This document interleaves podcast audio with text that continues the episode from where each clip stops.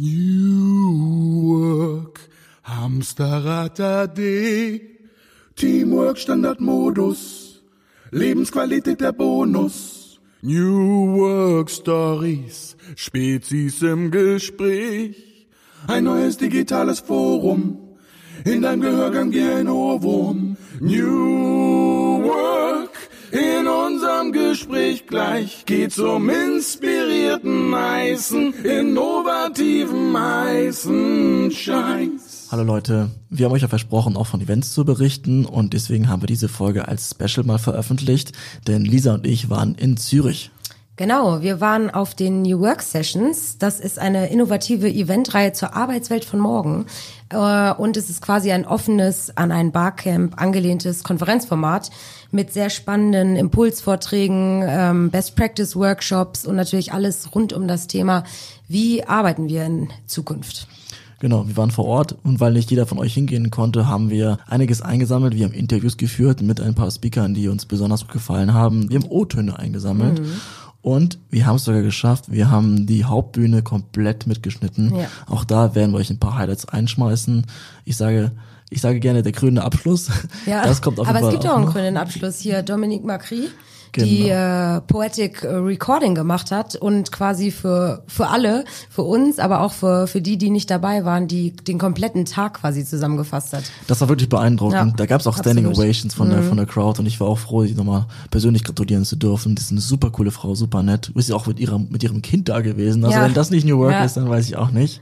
Also auf jeden Fall, äh, diese Special-Folge ist quasi eine Art äh, Sammelsurium aus ja, alles, was die New Work Welt so zu bieten hat. Genau, wir wollten mal testen, wie es ist, euch als Zuhörer auf so Events mitzunehmen. Die nächste Veranstaltung ist dann die New Work Session in Wien. Richtig, am äh, 6. November, ne? Also du bist ja für uns dann vor Ort. Genau, ich bin alleine da.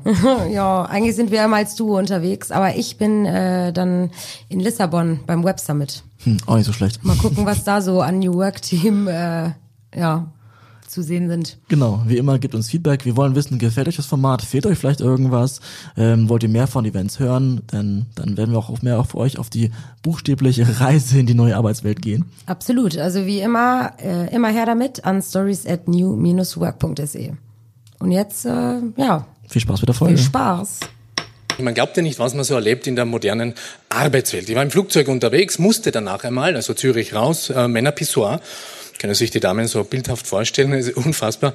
Da hat jemand vor mir tatsächlich so beides in der Hand, so uriniert und telefoniert.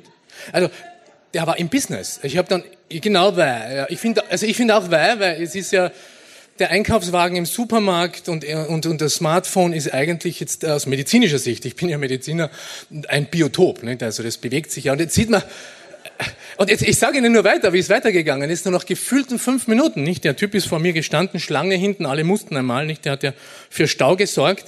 Habe ich mir, als Mediziner erlaube ich mir das halt, äh, nachgesehen. Also ich bin nach vorne und habe mir gedacht, ich schwör's Ihnen, kein Tropfen ist da mehr rausgekommen, er hat völlig vergessen, was er macht. Er war so in seinem Business, in seiner modernen, agilen, permanenten Arbeitswelt. Er war super, er war ja effizient, nicht? Er hat ja die Zeit genutzt, nicht? Er hat ja E-Mails beantwortet, nicht? Und ich habe dann, blöderweise habe ich als Mediziner immer Zwangsdiagnosen im Kopf und die heißt in dem Fall äh, Prostataschaden, weil so irgendwie, das gibt's ja nicht, nicht? Dass da nur so Wahnsinn eigentlich, nicht? Ich hätte dann übrigens nur gewartet, dass er das Falsche abschüttelt. Er hat, er hat das Ganze auf die, ich, ich, ich, ich sag's ja, es ist ja, ich erfinde das ja nicht. Sowas kann man ja nicht erfinden. Was jetzt kommt, ich habe es ja nicht geglaubt. Er hatte auch die zweite Hand dann irgendwie weggenommen, äh, da unten, und hat dann mit beiden Händen getippt und hat, es war, es ist entwürdigend. Wirklich. Und das kann, wirklich, es ist nicht erfunden. Das erzähle ich nicht ständig, solche Geschichten. Das ist mir gestern passiert hier. Und wenn sich die Damen denken, weil ich sage Ihnen was, ja, das ist jetzt ein paar Jahre her, das ist eine ältere Geschichte, die ich manchmal erzähle, weil sie echt auch entwürdigend ist, betrifft jetzt die Damen, ich kriege einen Anruf, das war eine Personalverantwortliche von einem Großkonzern in Deutschland, die ruft mich an, ich habe sie nicht angerufen. Sie hat mich angerufen und wollte etwas von mir, ja, Herr Hufnagel, und, und, und, und, und während dem Gespräch, ich ist nicht erfunden, höre ich die Klospülung, es war eindeutig, es, es war die Klospülung. Es, es ist was, ich weiß nicht. Denkt man sich, jetzt geht man den Hufnagel anrufen, ich gehe aufs Klo. Tun Sie das nicht. Ich finde es nicht nett. Wissen Sie, warum ich Ihnen das erzähle, Sie ahnen es, oder? Es verschwimmt doch alles. Es, es wird alles zu einem, nicht? Oder schauen Sie sich am schönsten Strand der Welt um im Sommer, ist ja nicht jetzt lange her. Sie waren wahrscheinlich auf Urlaub, nicht? Was sieht man dort? Ja, auch entwürdigend. Ah, es wird gewischt und gedrückt mit ölverschmierten Händen, Sand auf den Fingern, Display zerkratzt. Es ist ein Wahnsinn. Aber es ist ja praktisch, es ist total agil, finde ich. Es ist wirklich super. Es ist großartig und ich meine das jetzt wirklich ernst, das ist jetzt nicht zynisch, sondern ich meine das ernst, es ist, ich hätte gerne gelernt und studiert in dieser Welt. Ich hätte äh, gerne all das genutzt, was jetzt kommt und was wir nutzen, was wir auch diskutieren. Viele Veränderungen, es ist großartig. Das sage ich bewusst, weil viele meiner Kolleginnen und Kollegen, Neurobiologinnen und Biologen, äh, die exponieren sich ja zum Teil so mit ewig gestrigen Verhalten. Also das ist so schlecht nicht? und das wird man alles dumm und dement wird man angeblich, nur ähm, weil ähm, die Welt digitalisiert geworden ist und weil wir halt wischen und drücken und, und, und recherchieren und, und immer on sind. Stimmt ja nicht. Also werden wir nicht. Das wird ja nicht jeder doof und dämlich. Ich meine, wie werden Sie dann drauf? Ich nehme ja mal an, Sie wischen und drücken ja auch äh, permanent und regelmäßig, wenn man da wirklich dement wird. Wird man nicht, auch nicht unkreativ, was ich häufig höre, gar nicht, sondern es ist eine echte Chance für die moderne Arbeitswelt, für Lernprozesse generell, auch in der Ausbildung unserer Kinder ungemein wichtig, aber äh, deswegen stelle ich mich da zu Beginn auf die Bühne. Es hat Nebenwirkungen, das wissen Sie. Und das ist nicht nur super, finde ich.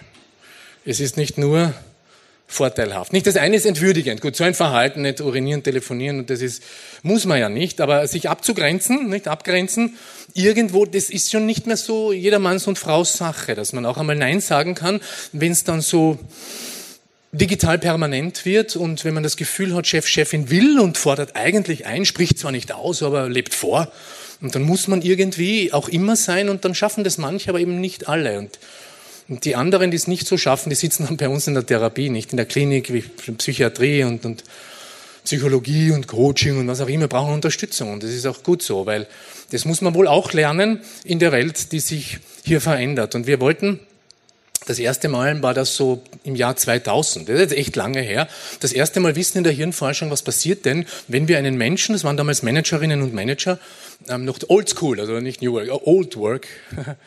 Wobei, aus Hirnforschungssicht, ich sage Ihnen, es bleibt immer alles dasselbe. Ich verrate Ihnen gleich zu Beginn, Menschen arbeiten für Menschen und mit Menschen und nicht für Funktionen, sondern man macht es für Menschen und man muss Ziele verfolgen, die nicht die eigenen sind. Man hat sich ja kaum selbst überlegt, hat sich andere ausgedacht. Also das bleibt immer selber das Eigentliche menschliche Problem. Und wir wollten damals wissen, wenn wir diese Managerinnen und Manager in die Hirnscanner gesteckt haben, welches Hirnareal wird bei diesen Menschen aktiv, wenn sie bei uns drinnen liegen, in dieser Röhre.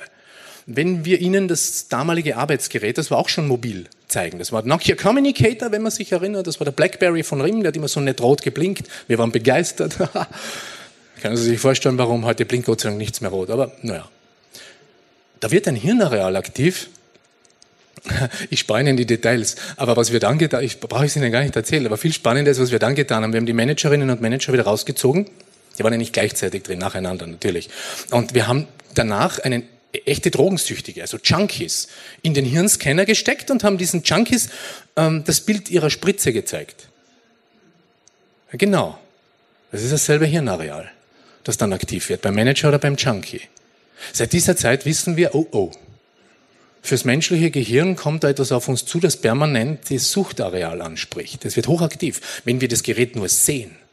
Sie brauchen nur sehen, diese Dinge, mit denen sie arbeiten. Das macht aber etwas mit ihnen.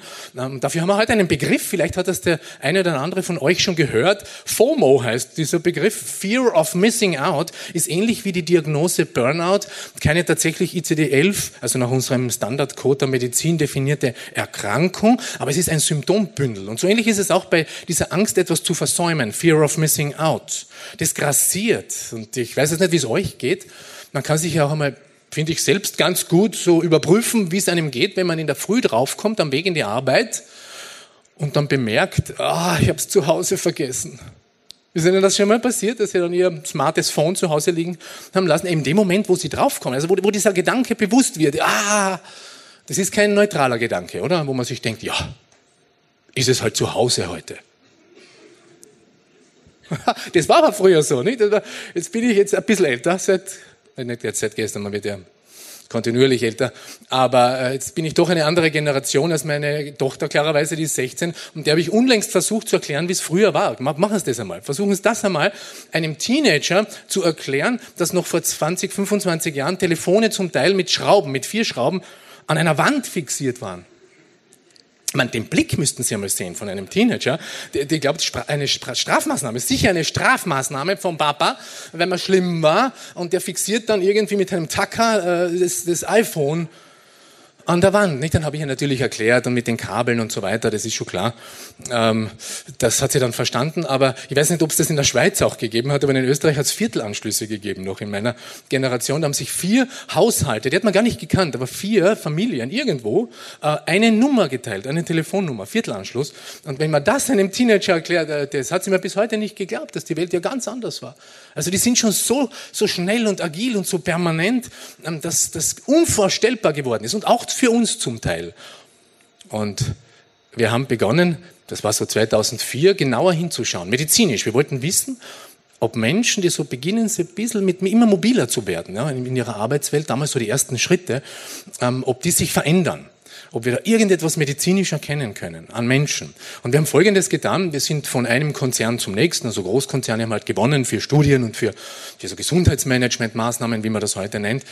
Ähm, und haben Folgendes getan. Wir haben uns einen Raum erbeten äh, mit, mit einem Tisch, zwei Sesseln, einem Computer und einem medizinischen EKG. Und wir haben, wir haben wieder Managerinnen und Manager gebeten, auch, auch Arbeiterinnen und Mitarbeiterinnen und Mitarbeiter, dort einzeln Platz zu nehmen. Und die hatten nur eine Aufgabe, äh, fünf Minuten lang bei einem Fenster rauszusehen.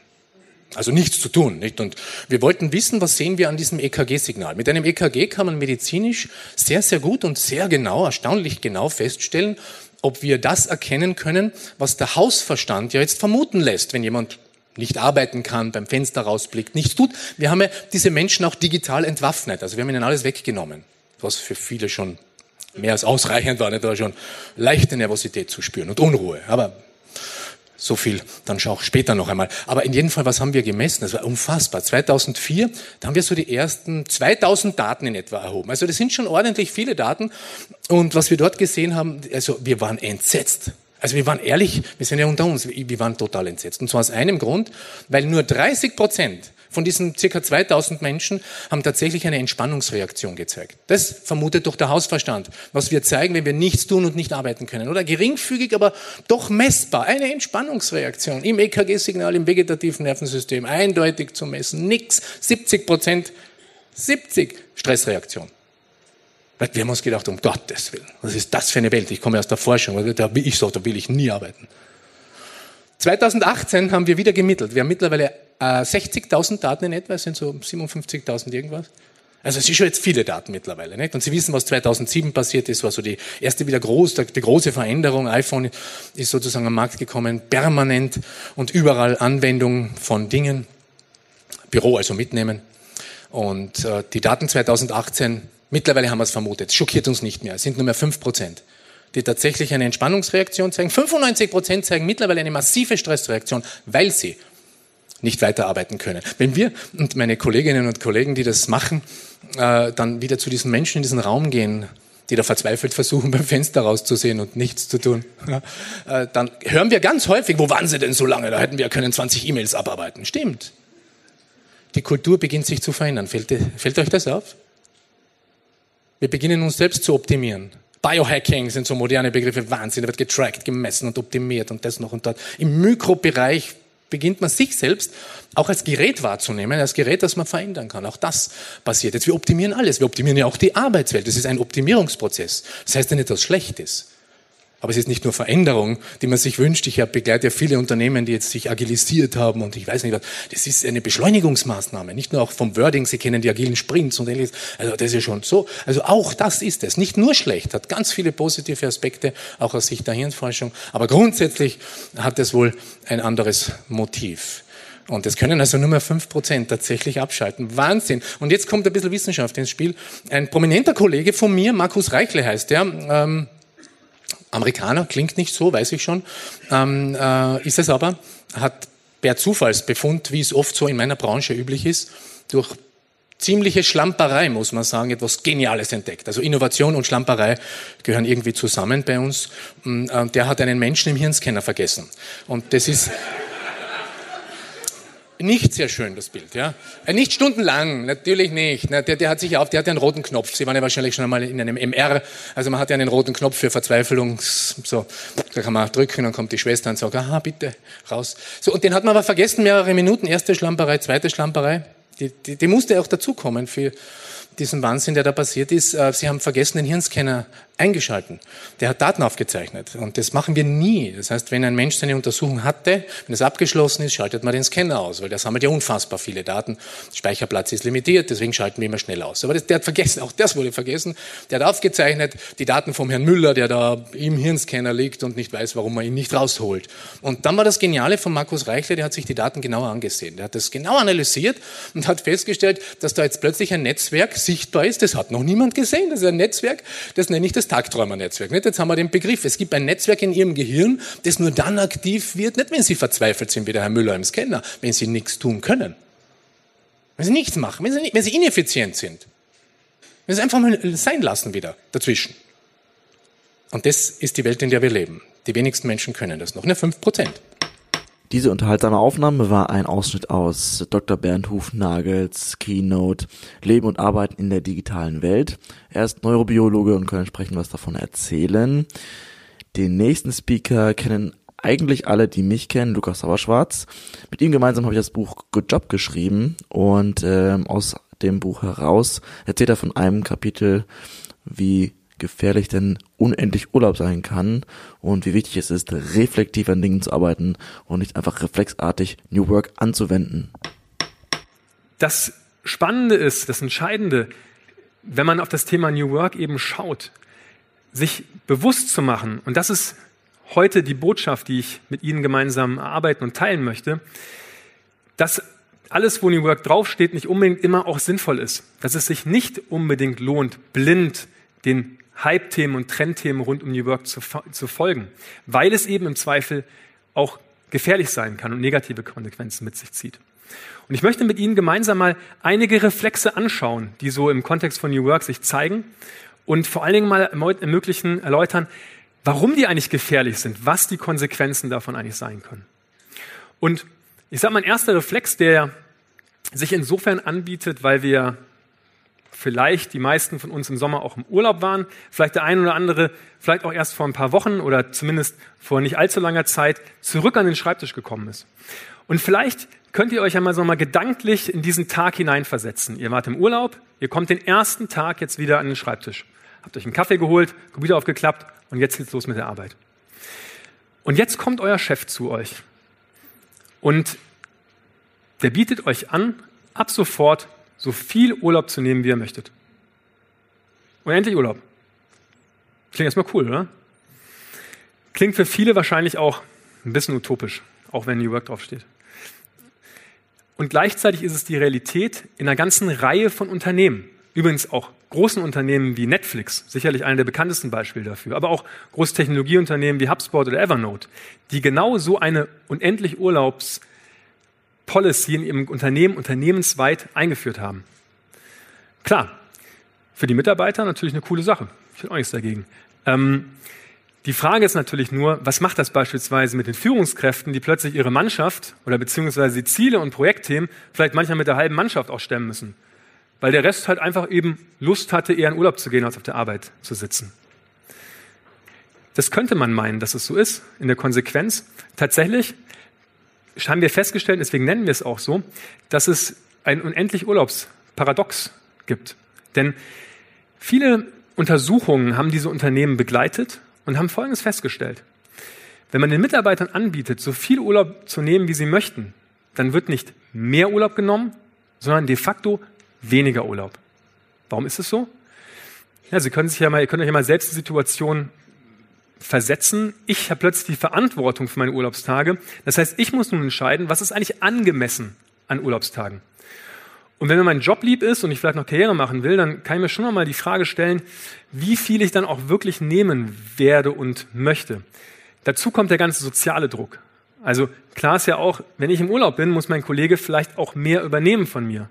Und es hat sich sogar gezeigt, dass man in diesen Unternehmen sehen konnte, dass sich förmlich Wettbewerbe darum stricken, wer am wenigsten Urlaub nimmt. Jetzt versetze ich mich mal in die Situation eines CEOs vom großen Unternehmen. Klingt ja erstmal ganz cool. Ich habe eine super New Work Story. Bei uns gibt es unendlich Urlaub und ich muss nicht mal so viele Urlaubstage bezahlen. Die Kehrseite der Medaille ist aber, denke ich, relativ schnell ersichtlich. Ähm, und das ist ja auch das, was sich eben in diesem, in der, in der Eingang, Eingangsfolie gezeigt hat. Natürlich führt das dazu, wenn ich immer weniger Urlaub nehme, dass ich auch immer kranker werde. Und das konnte man eben auch sehen bei diesen Unternehmen, dass es sich eben zeigt, dass vor allen Dingen psychische Erkrankungen und Krankheitserkrankungen zunehmen. Und interessant ist ja eigentlich auch, was passiert mit der Leistung der Mitarbeiter. Und da fand ich ganz interessant, wie ist das eigentlich, da gibt es eine Studie, die untersucht hat, ob eigentlich diejenigen, die viel Urlaub nehmen, geringere Chancen haben, befördert zu werden. Und da hat man eine Mitarbeiterschaft in zwei Gruppen geteilt. Einmal die eine Gruppe, die den Urlaub immer voll ausschöpft und die andere Gruppe, die eher weniger Urlaub nimmt. Man hat erstaunlicherweise festgestellt, dass die, die den Urlaub ausschöpfen, in den letzten zwei Jahren häufiger befördert wurden als die anderen. So, und die Frage ist natürlich jetzt, was mache ich jetzt mit all diesen Informationen? Ähm, eigentlich ist ja ganz nett, dass die Mitarbeiter viel Urlaub nehmen können, aber wie kann ich eben sowas auch vielleicht reflektierter angehen? Und zwei der drei anfangs genannten Unternehmen, nämlich Evernote und HubSpot, haben zum Beispiel diese endlich Urlaubspolicy leicht adaptiert in Bezug auf diese Learnings. Evernote beispielsweise hat eine Policy, die nennt sich Two Weeks to Infinity. Das heißt, mindestens zwei Wochen. In Amerika ist das durchaus der Standard. Aber nach oben hin offen. Das heißt, ich kann für mich selber dann entscheiden, abhängig von meinen Arbeitsbedingungen und Wünschen, wie ich das nutze. HubSpot hat sich entschieden, 1000 Dollar zu zahlen für one solid week of holiday. Also wenn jemand wenigstens eine Woche mal am Stück nimmt, kriegt 1000 Dollar. Und da gibt es noch extremere Formen. Also äh, Full Contact beispielsweise hat, zahlt sogar 7500 Dollar, wenn ich 15 Tage Urlaub nehme. Allerdings nur unter zwei Voraussetzungen. Nummer eins, ich muss es wirklich zum Reisen nutzen. Okay, ist ja schrecklich. Ja. Ähm, und Nummer zwei, ich darf mich nicht im Büro melden. Auch nicht so verkehrt. Und es gibt noch fast schon extremer Varianten. Der kanadische Entrepreneur Neil Prishina in seinem Luftfahrtunternehmen hat zum Beispiel entschieden, weil er gemerkt hat, die Leute nehmen tendenziell zu wenig Urlaub. Ich mache Urlaub zur Pflicht. Alle sieben Wochen schickt er seine Mitarbeiter für eine Woche in Urlaub. Alle sieben Wochen. Er hat das als Experiment angelegt und hat das auch mit einer Untersuchung begleitet und festgestellt, das Fazit war, durch diese Einführung ist die Kreativität der Mitarbeiter um über 30 Prozent gestiegen. Die Mitarbeiterzufriedenheit um über 20 Prozent und auch die Produktivität um über 10 Prozent. Und das Erstaunlichste ist eigentlich, dass die Mitarbeiter nachher zu ihm kamen und ihn gebeten haben, diese, den Turnus doch etwas zu verlängern. Das heißt, nicht alle sieben, sondern eher alle acht bis zwölf Wochen ähm, Zwangsurlaub einzuführen, weil man dann einfach länger an Projekten arbeiten kann und ein bisschen bessere Übergaben machen kann. Jetzt sieht man ja schon, eine ganz große Bandbreite eigentlich an, an Möglichkeiten von verpflichtend bis frei, wie ich Urlaub gestalten kann. Natürlich gibt es eine riesige Menge an Graubereichen auch mit dazwischen. Und jeder von, von euch kann sich ja selber mal fragen, was, welche Urlaubsvariante für ihn oder sie eigentlich am spannendsten wäre. Wenn man jetzt überlegt, jeder hat vielleicht eine individuelle Variante. Jetzt bin ich im Unternehmen eine große Mitarbeiterschaft möglicherweise. Ich habe auch eine bestimmte Branche. Ich habe auch bestimmte Ziele und so weiter. Da wird schnell klar, unreflektiert, nämlich einfach als Reflex irgendeine dieser Möglichkeiten einzuführen, ist einfach gefährlich. Reflektiert wiederum, für mich zu überlegen, was passt für mich, mein Unternehmen, meine Branche, meine Mitarbeiter, kann ich eben die Vorteile auch von solchen Logiken durchaus auch nutzen und nicht nur für mehr Zufriedenheit, sondern auch durchaus für mehr Erfolg fürs Unternehmen sorgen. Aber solange wir noch nicht unendlich Urlaub haben, gehe ich davon aus, dass die Zeit, die ich bei der Arbeit verbringe, immer noch die größere ist. Also die Arbeitszeit. Wir waren nicht alleine vor Ort die Kollegen von Xing Talk haben auch ein paar Speaker geschnappt, unter anderem zum Beispiel den äh, Professor Dr. Theo Wehner, der ist Arbeits- und Organisationspsychologe an der ETH Zürich und diesen haben sie einfach mal gefragt, was sind drei Tipps, um besser mit Scheitern umgehen zu können? Scheitern tut weh. Ähm, das Erste, was man tun muss, ist, man muss die Sache benennen als gescheitert. Das Zweite ist unbedingt sich nicht als Opfer zu fühlen, auch nicht als Täter unter Umständen. Das mag es geben, aber dann schaltet sich der Staatsanwalt ein, wenn du Täter warst. Das Zweite wäre also, sich nicht als Opfer zu fühlen. Und das Dritte ist das, was uns Menschen ausmacht, in die Zukunft schauen zu können. Anschluss zu suchen an dem, woran ich gescheitert bin, aber nicht das Opfer dieses Scheiterns war. Das würde man zusammengefasst auch Resilienz, Widerstands, psychische Widerstandsfähigkeit nennen können. Ein längeres Interview haben Lisa und ich geführt mit Philipp Keil. Er ist Berufspilot, er fliegt auch immer noch und er nutzt seinen Erfahrungsschatz, um Manager zu coachen und zu trainieren. Und was das genau heißt, das erzählt er jetzt im Interview. Genau. Hi Philipp, wir sind ja heute bei den New Work Sessions in Zürich. Nun sitzt du hier jetzt mir gegenüber in einer Pilotenuniform und bist ja auch noch Berufspilot. Mich würde mal interessieren, was macht ein Pilot als Speaker bei den New Work Sessions? Ja, als Pilot hatte ich äh, schon einige wirklich äh, spannende Erfahrungen, sage ich jetzt mal, in meinem äh, Berufsleben. Ich habe jetzt 8000 Flugstunden auf vier Kontinenten gesammelt und ähm, da erlebt man schon wirklich ähm, ja viele spannende Sachen, die auch den eigenen Horizont für einen persönlich auch wirklich erweitern. Und so dieser Zündfunke, äh, meinem Leben nochmal eine ganz andere Richtung zu geben, das war der 24. Februar 2009. Ähm, da war ich in Ägypten, war auf dem Rückflug von Hurghada nach München München und direkt nach dem Start in Ägypten ähm, ist was passiert, was einfach normalerweise nie passiert. So ziemlich das Schlimmste, was einem an Bord eines Flugzeugs passieren kann. Ähm, wir wurden direkt nach dem Start ähm, von einer heftigen Windscherung getroffen. Also das muss man sich so vorstellen, das ist ein plötzlicher Wechsel in der Windrichtung. Ähm, du startest ja immer gegen den Wind ja, und plötzlich dreht dieser Wind so extrem auf Rückenwind, dass der gesamte Auftrieb an den Tragflächen weg ist. Und dann geht es einfach abwärts wie im Fahrstuhl und das in der Höhe von 150 Metern. Da hast du zwei Sekunden effektive Zeit, um zu reagieren. Und wenn du da nicht das Richtige machst, ist es einfach vorbei. Dann kannst du den Absturz nicht mehr verhindern. Ja, also von einer Sekunde auf die andere ist so dein, dein routiniertes Leben als Pilot ähm, wirklich an einem Punkt angekommen, wo du sagst, ähm, du bist jetzt konfrontiert mit dem Tod. Ja? Und ähm, wir trainieren solche Notfälle natürlich im Flugsimulator äh, regelmäßig, ein gesamtes Berufsleben lang. Und genau dieser Faktor hat mich dann auch an diesem Tag wirklich gerettet, ja, weil ich ähm, richtig reagieren konnte, wirklich direkt vorm Erdboden, so kann man sich vorstellen, in letzter Sekunde die Maschine noch hochziehen konnte und dadurch eben den Absturz verhindern konnte. Und ja, natürlich, ich meine, sowas, so eine Erfahrung arbeitet in einem. Ja, ähm, ich bin zwar ein paar Tage später wieder im Flugzeug gesessen, weil mir das eigentlich selber nur gezeigt hat, wie gut wir wirklich auch trainiert sind als Piloten. Aber nichtsdestotrotz, ich habe ein Buch darüber geschrieben, über alle Erfahrungen, die ich so gesammelt habe. Und das war so das erste Mal dieser, äh, diese Idee, die dann aufkam, zu sagen, Mensch, du hast so viel erlebt in deinem Pilotenleben, ähm, was nicht nur für Piloten interessant ist, sondern ähm, wo man, wo man als, als, als Privatmensch ähm, für sich, für seinen Beruf, für seinen Erfolg, äh, für seinen Werdegang einfach was mitnehmen kann.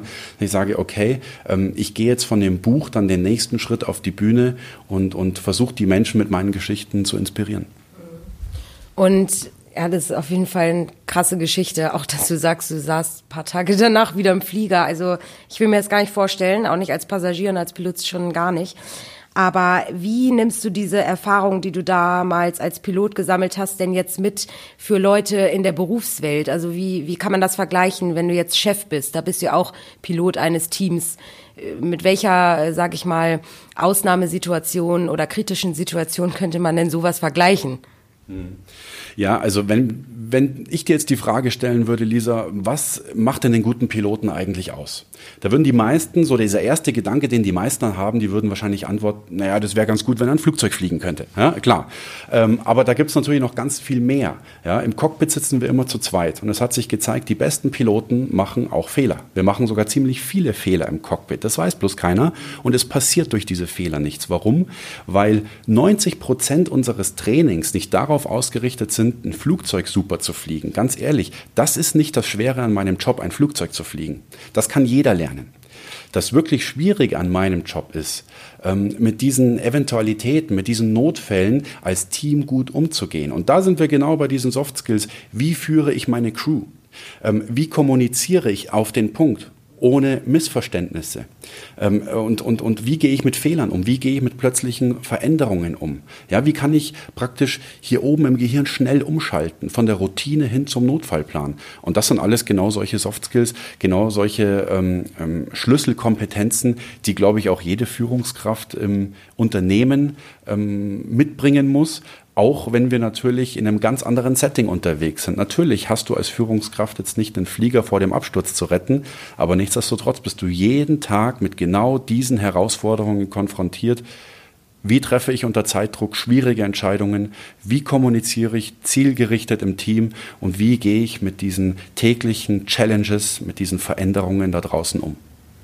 Mhm. Und äh, was meinst du, muss so ein Pilot sowohl im Flugzeug als auch im, im, im Job mitbringen, um auf jeden Fall auf solche Krisensituationen reagieren zu können? Also er muss in allererster Linie ein Teamplayer sein. Das habe ich einfach immer wieder festgestellt, gerade in den schwierigen Situationen, die es auch immer wieder an Bord eines Flugzeugs gibt. Du musst ein Teamplayer sein.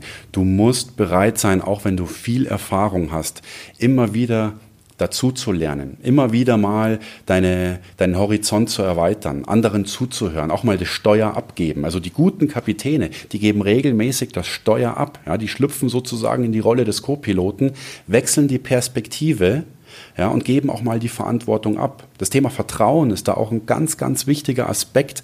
Und sowas lernst du einfach nur, indem du ähm, offen für diese Themen bist und indem du dich immer wieder diesen Herausforderungen stellst. An Bord von dem Flugzeug bleibt ja nichts anderes übrig. Du bist da oben, du musst das Problem in den Griff bekommen, wenn es da ist. Ja? Ich glaube, bei den Unternehmen, bei den Führungskräften, aber auch bei uns selbst ganz persönlich stellen wir dann doch immer wieder mal fest, ähm, wir gehen auch mal gerne so diesen bequemen Weg und versuchen auch mal hier und da ähm, Problemen aus dem Weg zu gehen. Ja? Versuchen das auszusetzen, versuchen Sachen nicht anzusprechen, die man eigentlich aber ansprechen müsste. Und das ist so der erste Punkt, den ich da jedem mitgeben möchte. Übernimm die Verantwortung für die Situation und stell dich diese Herausforderung. Weil wenn ich heute zurückblicke, diese schwierigen Situationen, die haben mir für mein Vorankommen, äh, für meine Entwicklung viel, viel mehr gebracht als die ganzen Routineflüge, wo alles super duper war. Ja. Ja. Ähm, ich habe eine sehr konkrete Frage zum Thema Pilot, weil im Rahmen des Buches, das ich mit ein paar Freunden geschrieben habe zum Thema New Work, gab es eine Geschichte Richtung Hierarchie und Kultur, die uns ziemlich schockiert hat. Und das war ähm, eine asiatische Airline, die darunter gelitten hat, dass mehrere Flugzeuge, ich glaube zwei, drei Flugzeuge abgestürzt sind damals, vor vielen Jahren. Das waren die Air Asia, glaube ich. Und da hat mal ein Professor aus den USA untersucht, woran das denn lag eigentlich und herausgefunden, dass das wirklich ein hierarchisches Thema ist, dass der Co-Pilot nicht den Piloten kritisieren durfte oder hinterfragen durfte. Und das ist etwas, was wir als Deutsche und auch für eine deutsche Airline total schockierend finden. Gibt es da kulturelle Unterschiede, die du vielleicht gesehen hast, mitbekommen hast bei anderen Piloten? Äh, ist das etwas, was komplett anders ist? Ich bin ja nicht drin und finde es super spannend, das mal, mal zu erfahren. Ja, absolut. Da gibt's ganz große kulturelle Unterschiede. Und ähm, das Buch, ähm, was das sehr, sehr gut beschreibt, ist von Malcolm Gladwell mit dem Titel Überflieger. Und ähm, da geht er über, um, um, da geht's um viele Faktoren, die Einfluss auf Erfolg oder Misserfolg im Leben haben. Und ein Faktor davon ist ähm, dieser, dieser, ähm, dieses kulturelle Erbe das in vielen Kontinenten, in vielen Regionen, in vielen Ländern der Welt ähm, vorherrscht. Und Asien ist da so ein Kontinent, ähm, das, da gab es einige Abstürze. Asiana 2013 ist noch gar nicht lange her. Oder ähm, etwas länger her sind die Abstürze äh, von Korean Air in den 90er Jahren, wo genau das stattgefunden hat. Also wir nennen das Machtdistanz. Also steile, starre Hierarchien, wo genau dieses Teamwork, über das ich gerade gesprochen habe, nicht stattfinden konnte, weil die Kommunikation einfach an dieser kulturellen Hürde gescheitert ist, an dieser Machtdistanz. Und das meine ich. Ähm, auch in Asien oder gerade in Asien müssen die Airline-Besatzungen ähm, ein strenges Training machen, immer wieder, um, um im Team zusammenzuarbeiten. Ich gebe dir mal ein Beispiel aus, aus, aus der Luftfahrt. Ähm, es gibt heutzutage weltweit in den Cockpits nicht mehr so dieses klassische Rollenverständnis Kapitän und Copilot. Es interessiert heute niemanden mehr an Bord eines Flugzeugs, wer ist Kapitän und wer ist Copilot. Es gibt heute den sogenannten Pilot Flying und den Pilot Monitoring. Der Pilot Flying, das wirst du dir denken können, das ist der fliegende Pilot. Sprich, der fliegt das Flugzeug. Der trifft die Entscheidungen, der hat das Kommando in dem Moment sozusagen. Und dann gibt es den Pilot Monitoring, der sitzt daneben, der versucht seinen Kollegen bei allem zu unterstützen Und der würde zur Not auch eingreifen, wenn jetzt der Pilot Flying, sage ich mal, nicht reagiert. Was ist das Besondere an dem Modell? Das Besondere ist, dass diese Rollen, Pilot Flying, Pilot Monitoring, von Flug zu Flug wechseln. Das heißt, einmal ist der Kapitän der Pilot Flying, auf dem nächsten Flug ist der Co-Pilot der Pilot Flying. Ja, das heißt, ähm, was wir dadurch erreichen ist, dass wir diese Hierarchien, wir haben zwar eine klare, ein klare ähm, Rollenverständnis im Cockpit, eine, eine, eine Rollenverteilung, das braucht jedes Team, aber diese Rollen wechseln ständig. Das heißt, jeder ist mal in der Rolle der Verantwortung und nur so erreichen wir, dass auch die jungen, ähm, unerfahrenen Co-Piloten lernen, das Steuer in der Hand zu haben, Verantwortung zu übernehmen und den Chef auch zu kritisieren, wenn der mal am Steuer ist. Das finde ich ja super spannend für die, für die Arbeitswelt eigentlich, weil wir kennen so ein paar Tandemprojekte, wo zum Beispiel junge Jobanfänger mit dem Vorstand zusammen sich austauschen. Kennst du da noch ein paar Beispiele, die sich gegenseitig inspirieren, wo man gucken kann, das macht Sinn, das kann man auch in der Arbeitswelt machen? Ja, natürlich. Also ich glaube, dass man das in ganz vielen verschiedenen Facetten in die Arbeitswelt übertragen kann. Ein klassisches Beispiel ist das Meeting. Wir sitzen doch jeden Tag irgendwie in unserem Unternehmen mit unseren Teams in Meetings zusammen. Und ähm, mit den Unternehmen, mit denen ich zusammenarbeite, da stelle ich immer wieder fest oder ich bekomme das Feedback von denen, bei uns sind die Meetings zu lang, zu ineffektiv und zu häufig. Das heißt, es ist ein Zeitfresser. Ja? Und am Ende des Meetings gehen wir irgendwie raus, wir haben nicht wirklich was entschieden und schon gar nicht haben wir die Verantwortlichkeiten geklärt. Ja? Ähm, deswegen sage ich zu den Führungskräften immer, hab den Mut, letzter zu sein. Also das bedeutet, komm nicht in den Meetingraum und gib du gleich den Ton an, sag direkt, wo es lang geht, hier ist das Problem, ich schlage vor, wir machen das und das und das, was denken Sie darüber? Sondern halte dich erstmal zurück, gib das Steuer ab, wechsel in die Rolle des Pilot Monitoring und lass doch mal dein Team sprechen. Frag die mal, wie seht ihr eigentlich die Situation? Was ist eigentlich gerade unser Problem? Warum sitzen wir jetzt gerade hier? Und dann wirst du feststellen, da bekommen plötzlich ganz neue Perspektiven, mit denen du so gar nicht gerechnet hast. Ja? Das heißt, das ist diese, dieser, dieser Perspektivenwechsel, den ich jeder Führungskraft wirklich nahelege. Und ich meine, das ist ja auch für die Teammitglieder wirklich gut, weil die sehen, hey, ähm, der Chef interessiert sich wirklich für das, was ich meine. Ja, der hört mir zu. Und da sprechen wir wieder über das Thema Vertrauen, was eben in jedem Team ganz wichtig ist. Was ich noch frage ist, ähm, ja, ich glaube, wird ja vor jedem Flug auch ein Briefing, Updating gegenseitig. Ist das immer wieder was Neues? Weil für uns Passagier ist ja jeder Flug doch irgendwie gleich. ähm, gibt es da Dinge, die wirklich relevant sind? Und wenn ja, oder wenn es immer gleich ist, wie schaffst du es, dass die Menschen immer wieder motiviert hingehen, obwohl das doch zu 90 Prozent sich vielleicht überschneidet? Ja, also natürlich ganz viele Facetten an meinem Beruf haben schon eine, eine, eine sehr strenge Routine. Ja. Ähm, nichtsdestotrotz kann ich sagen, dass tatsächlich jeder Flug wieder anders ist. Ja, allein schon deswegen, weil wir immer in einer ganz anderen Konstellation, in einer ganz neuen Konstellation zusammenfliegen. Das heißt, meistens äh, fliege ich, arbeite ich mit Leuten zusammen, die habe ich vorher noch nie gesehen. Und trotzdem musst du aber von jetzt auf gleich als Team funktionieren. Und da ist dieses Briefing, das du angesprochen hast, ein sehr, sehr gutes Tool. Du triffst dich in der Früh noch bevor du auf den Flieger gehst tauschst dich aus, lernst dich kennen und sprichst gemeinsam diesen Flug durch. Ja? Du tauscht Informationen aus und ähm, lernst dich dadurch kennen, hast so ein gemeinsames mentales Bild vor Augen, wie der Flug jetzt dann gleich ablaufen wird. Ja, und zu dem Zeitpunkt, wenn du dann an Bord kommst als Passagier, da ist unsere Arbeit im Grunde genommen zum Großteil schon gemacht. Ja, dann haben wir nämlich unseren Flugplan, wir haben unseren Wetterbericht und haben genau dieses mentale Bild vor Augen als gesamte Crew, wie der Flug gleich ablaufen wird. Und da ist einfach dieser Faktor der Vorbereitung ähm, ein ganz wichtiger. Klasse. Ich habe noch eine Frage zu, weil allein da hört man ja, wie wichtig Vertrauen ist. Wenn du tatsächlich Flüge antrittst mit einer Crew, die du in diesem Moment das erste Mal kennenlernst quasi, äh, Stichwort Fehlerkultur ähm, gibt es ja, sage ich mal, bei Piloten oder an Bord genauso wie äh, in Büros. Ähm, wie geht man denn damit um, wenn da Fehler gemacht werden einfach? Ähm, was sind die Konsequenzen quasi? Mhm. Ja, also das würden ja, also würde ja niemand denken. Ähm, die Luftfahrt ist sozusagen ein Vorreiter ähm, bei positiver Fehlerkultur. Ja, also ausgerechnet eine, eine Branche, ein Bereich, wo jeder Fehler im Grunde genommen ähm, dramatische Folgen haben kann, ist aber doch ein Vorreiter bei positiver Fehlerkultur, wo man doch wieder sieht, ja, es geht. Es kommt bloß die Art und Weise darauf an, wie man das dann anstellt, wie man das organisiert. Ja, ich habe ja gerade schon angesprochen, im Grunde genommen ist nicht der Fehler das Problem, sondern die Fehlerkette. Ja, der Einzelne macht Fehler. Die Fehlerkette, das ist immer ein Versagen des gesamten Teams. Und am besten können wir eine Fehlerkette stoppen, indem wir den Fehler, wenn er passiert, direkt ansprechen, ja, direkt kommunizieren und dann schauen, wie können wir jetzt diese weitere Fehlerkette ähm, dann verhindern. Und da ist natürlich das beste Tool überhaupt von diesen Fehlern auch zu lernen, damit die in Zukunft gar nicht mehr passieren. Ich gebe ein ganz konkretes Beispiel.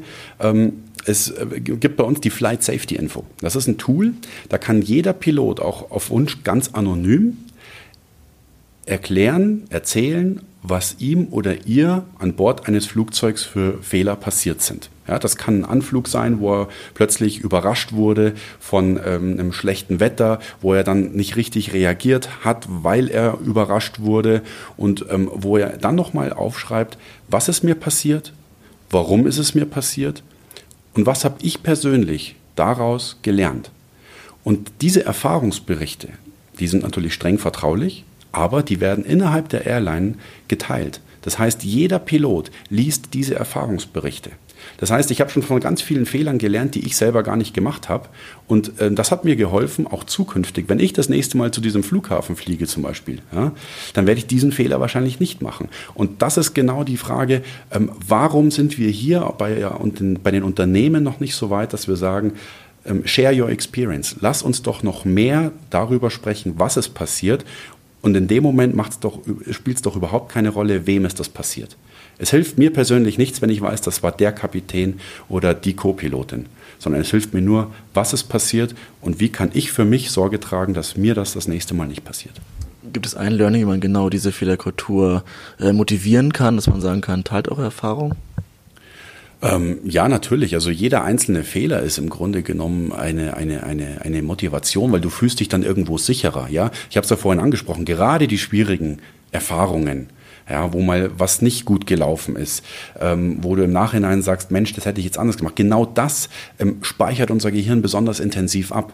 Alles, wo wir nicht auf mentalem Autopiloten unterwegs sind, ist etwas, was unser Gehirn als besonderes Ereignis abspeichert. Und das sind Fehler natürlich an oberster Front. Natürlich ist das ein besonderes Ereignis. Unser Gehirn merkt sich, wenn wir einen Fehler machen. Ja, klassische Beispiel, als kleines Kind auf die heiße Herdplatte gelangt. Das wirst du wahrscheinlich nicht vergessen und wirst es beim nächsten Mal nicht mehr machen. Und ich sehe das auch als eine Form der Motivation an, wenn du denkst, okay, ähm, jeder, jede Erfahrung, jeder Fehler macht dich dann doch irgendwie ähm, ähm, ja, reicher. Ja? Ja, also ich weiß nicht, man könnte jetzt hier stundenlang noch, aber wir haben ja das Glück, dass du gleich noch auf der Bühne stehst. Also ich werde auf jeden Fall kommen, weil, weiß ich nicht, super interessantes Thema und irre, wie viele Parallelen es da gibt. Und vielen Dank, dass du dir Zeit genommen hast und äh, so wie du auch immer schön gesagt hast, äh, Happy Landings. Ja, danke schön fürs Interview. Vielen Dank. Auch die Keynote-Speakerin Sabine Sauber haben wir uns geschnappt. Sie ist Marketingchefin bei Design Offices und wird uns ein bisschen was erzählen, wie wichtig das Büro ist, beziehungsweise der Arbeitsplatz. Super, jetzt hören jetzt viele Zuhörer zu und können ja jetzt leider nicht an einer Session nachher teilnehmen. Was verpassen diese Personen? Also ich möchte nochmal aufzeigen, wie New Work ähm, in dem Gesamtzusammenspiel aus Tools, Methoden, People und eben auch Space besteht. Und der Arbeitsraum ist eben ein Aspekt dabei, den wir nicht äh, vergessen sollten.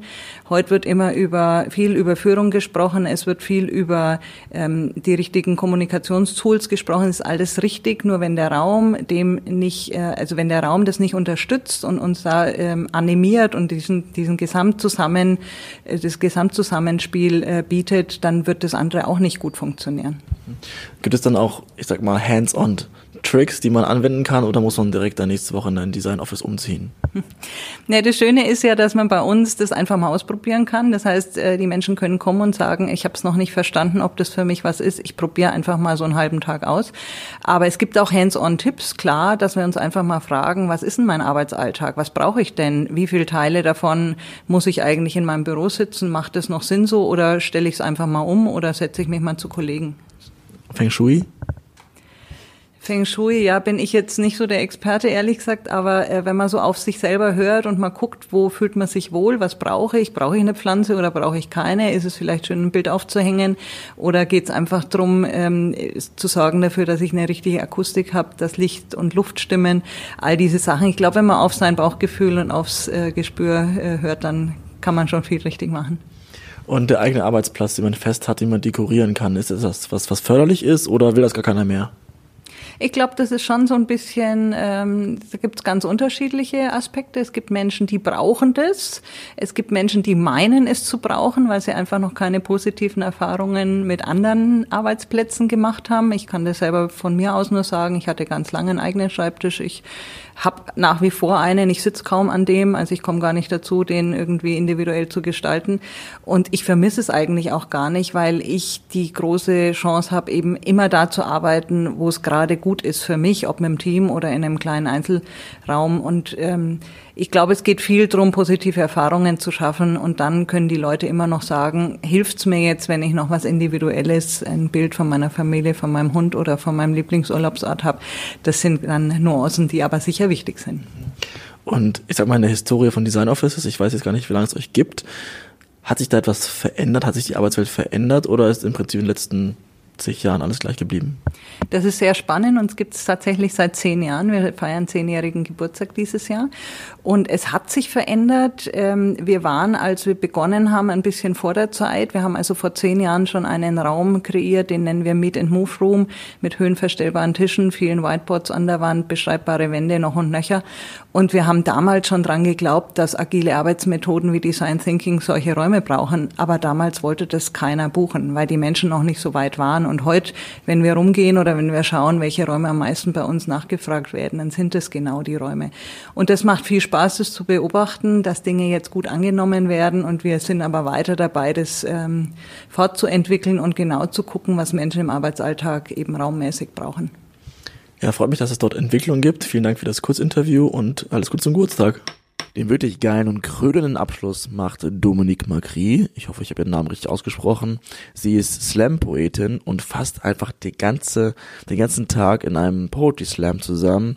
Es gab Standing Ovations, es war echt beeindruckend und ich hoffe, euch gefällt es genauso gut wie uns. Und damit verabschiede ich mich für heute mit dieser speziellen Folge und wünsche ein schönes Wochenende. Übrigens auch von Lisa an diesem altehrwürdigen Ort eine wunderschöne Bühne und drinnen im Spot gebündeltes Wissen.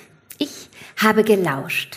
Ein sieben Vorträge langer Erkenntnisrausch. Hier kommt für euch dieses Tagesgedicht. An alles Folgende erinnere ich mich. Über allem die Frage, wie wollen wir leben? wie dem Wandel von Werten und Arbeit begegnen in zehn Jahren, in 15, wird alles anders sein. Wir können abwarten oder uns daran beteiligen. Wie Bernd Hufnagel mit seiner Ode ans Träumen sinnieren. Statt beim Urinieren auch E-Mails schreiben, Skypen, telefonieren, statt FOMO-Fragmentierung den ganzen Tag. Nicht wieder ein Anschluss für vier, geschraubt an die Wand sondern einfach mal dran denken, dass Schlampen innoviert, dass dich Singletasking am Ende zum Ziel führt, wieder entspannen lernen, zum Fenster rausblicken. Beim Selbstoptimieren kurz mal auf Pause klicken, nicht die ganzen Ferien lang wischen und drücken. Die Dosis macht das Gift, das weiß jedes Kind. Wenn alles Träumen fremdbestimmt, verliert man Abstand und Raum, die so wichtig sind. Durch dauernde Unterbrechung vernebeln sich die kleinen Erfolge. Schau, der Rasen da, so kurz, das war ich. Wir alle sind zufrieden, wenn wir Schönes erinnern. Das bekommen wir so mit oder lernen es als Kinder.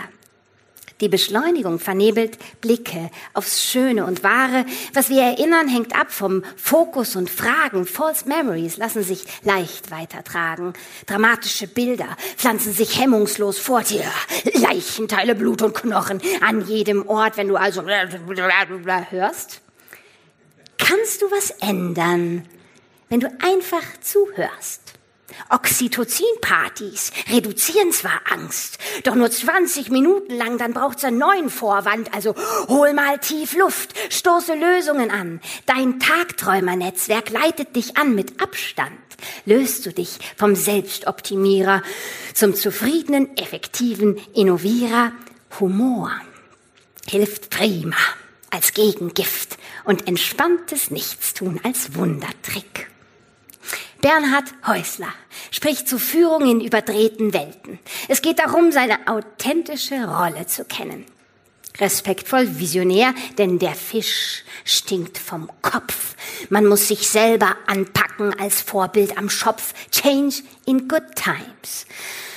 Verantwortung ertragen auch wenn man kritisiert wird, Veränderung wagen als Team, genau wissend, jeder und jede, gleich wichtig. Die Mannschaft auf dem Platz bestimmt den Erfolg deines Teams. Der Mensch da, am Barren, muss den Fallenden fangen. Und jede Entscheidung wird von allen getragen.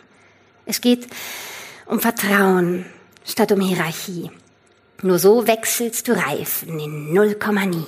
1,92 Sekunden. Habe ich mir gemerkt. Mit Menschen, die dir aufrecht die Wahrheit sagen, auf Leidenschaft vertrauen, statt auf Resultate, denn Vertrauen lässt Menschen ins Risiko gehen, ohne Furcht, später schuldig am Pranger zu stehen, kontinuierlich und warmen Herzens führen, um Passung, Integration und Spirit zu spüren. Dr. Wehner spricht von guter Arbeit mit drei E's und drei M's in Ethik, Engagement und Exzellenz wo ich mich einbringen und effektiv kompetent sein kann, mich mit Mission Models Mirrors identifizieren kann. Reich an Vorbildern und sozial verantwortlich. Sinnhaft, verständlich und stolz auf mich. Gute Arbeit schenkt mir den Willen zum Sinn erfahren, knüpft an das an, was ich schon verstanden habe. Sinn, Passung führt zur Halbierung der Krankheitstage, für uns Managerinnen des Unvorhersehbaren. Und auch er sagt, was die Zukunft braucht, ist Vertrauen. Es reduziert Komplexität und darauf lässt sich bauen. HR ist ein Elend. Das versteht er schon. Beschafft man den Menschen nun Sinn als Lohn oder müssen sie sich das schließlich doch selber tun? Es geht immer weniger um den Fokus auf Mensch und Aufgabe, sondern zunehmend um die Bedingungslage. Nein, kein, kein Technik-Tsunami. Wir müssen die Zeit einfach dehnen, sagt er so einfach dehnen, um die Chance auf Aneignung zu geben. Fehlertoleranz führt uns zu Public Health. Und das Wort des Tages für mich Regelverletzungskompetenz. Das möchte ich mir irgendwo hin tätowieren. Ich bin total regelverletzungskompetent. Ja, sprechen dich bestimmt Leute auf der Straße und was ist denn das? Ne? Also, Regelverletzungskompetenz. Ja. Statt dauernd kopieren, zu toolisieren, selber lernen und ausprobieren, Kulturleitlinien beweglich lassen, sich aufeinander zu bewegen und flexibel anpassen. Klaus Kopjol spricht von der Kunst des Begeisterns. Alle Münder weit offen. Er ist ein wahrlicher Meister, in herzlicher Führung, dabei das Steuern verstanden. Er will nur die Loyalen und die Leidenschaftlichen halten. Lehrlinge, soll man richtig willkommen heißen. Mit einer Tüte voll Gutscheine, die die Richtung aufzeigen. Keine schwarz-gelb gestreiften Kartoffelkäferjacken, keine Wanderzirkuslausigen Frisurschabracken. Werte, Visionen, Strategie, Talentschmiede für Herzlichkeit, Freude und Harmonie. Ich will auch arbeiten. Unbedingt. Kundenbegeisterung kann er erzielen über den Umweg der Mitarbeiterorientierung. Klaus ruft aus Sibirien nachts die Mädels an. Schenkt Sachertorten, Champagner, Goldstrahle, man klettern Kanus, eigene App, so ist er der Klaus. Er zahlt jedem sein liebstes Wunschgehalt aus und macht Steuerberatung umsonst noch dazu. Bürgt für Eigentumswohnungen, klar doch nur zu. Als solider Schuldner setzt er all das ab. Steuerlich. Er ist kein Buddhist, nein, das rechnet sich. so, feiert er den Fehler des Monats als Kern der Kreativität, macht seiner Frau Mut, dass sie weiter bei ihm steht, überhaupt. Dieser Mut, der steckt wirklich an. Begeisterung flutet den Raum, die man spüren kann. New Work needs Inner Work mit Joanna Breitenbach. Wir sind mit höher, schneller, weiter, mehr aufgewachsen. bewegen uns verflüssigend, dezentralisierend hin zu fluktuierenden Multiperspektiven. Joanna hat ihre Organisation reinvented, bossless und radikal umgekrempelt, doch plötzlich, was macht man jetzt mit all der Freiheit? Die Transformation war so ein bisschen gescheitert. Man hat sich nach Lalu nur mit dem Außen beschäftigt. Bettina Hollow berichtet vom nächsten Schritt. Mit Aqualab, inneren Strukturen und Prozessen, Wertelandschaften, die sich gegenseitig vernetzen. Selbstorganisation legt den Fokus aufs Innen. Es geht um Haltungswandel, um selbst zu bestimmen, was gibt mir persönlich Sicherheit. So pendeln wir von Zugehörigkeit zu autonomem Selbstausdruck, lernen täglich neu krabbeln, vor und zurück. Temporäre, kompetenzbasierte Hierarchien lassen mich erstmal unsicher fühlen. New Work ist emotional statt intellektuell. Mit authentischem Feedback und Empathie aufgestellt, Führungskompetenzen verteilen sich im Team. Dafür braucht es dann Multiperspektiven, Intuition und Blick aufs Ganze, das alles braucht Zeit und kontinuierlichen Wandel. Und dann Potenzialentfaltung als ganzer Mensch. Kräftigung von wahrhafter Ich-Kompetenz, maskenfrei durchstarten. Das ist vielleicht nichts für jeden, aber im Grunde doch ein Wunsch, den wir alle in uns hegen.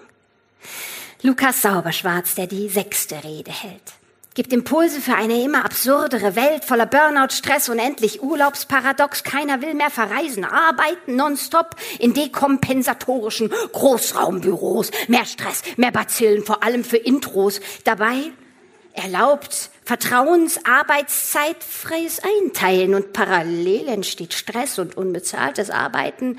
Trumpf erlaubt jeden Monat aufs Neue zu entscheiden. Tower bezahlte für fünf genauso viel wie für acht, doch das Modell muss gut zu dir passen. Obacht. Reflexion statt Reflex. Modelle sind keine Allheiler. Lukas wünscht sich wie viele eine grüne Wiese zum Verweilen. Doch die Strategieberatung wurde erstmal nix. Doch dann stieß er auf den Hochsprung von Dick Fosbury. Ändert die Regeln. Eine Fehlerkompetenz, Dingsbums.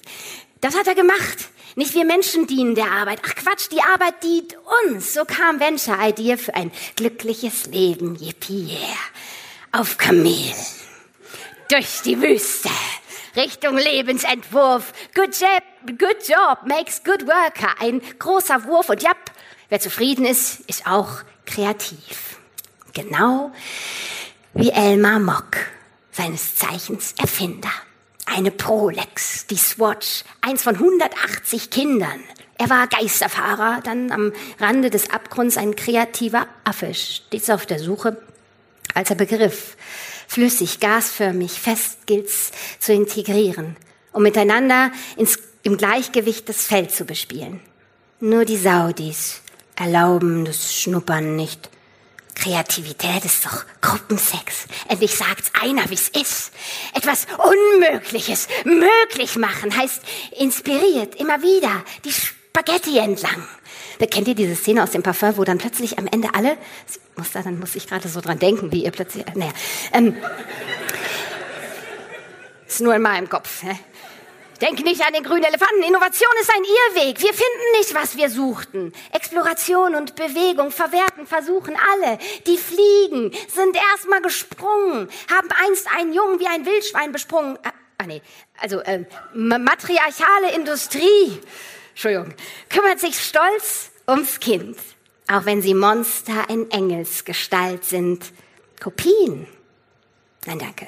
Es braucht Hilfe von außen. Adoptivkinder rocken, bringen das Business zum Laufen. Lasst uns Vögel sein und Nester bauen, orgastische Hybride in bunte Eier verstauen, Ungerechtigkeit und Hierarchie abbauen, bewundern, wandern, die Kinder staunen, neugierig und hollig neue Wunderwesen bauen. Was bleibt zu sagen nach solch einem Tag? Vielleicht be the change yourself instead of changing them all? Bevor ihr den Menschen predigt, wie sie werden sollen, zeigt es lieber an euch selbst und dann schöpft aus dem Vollen.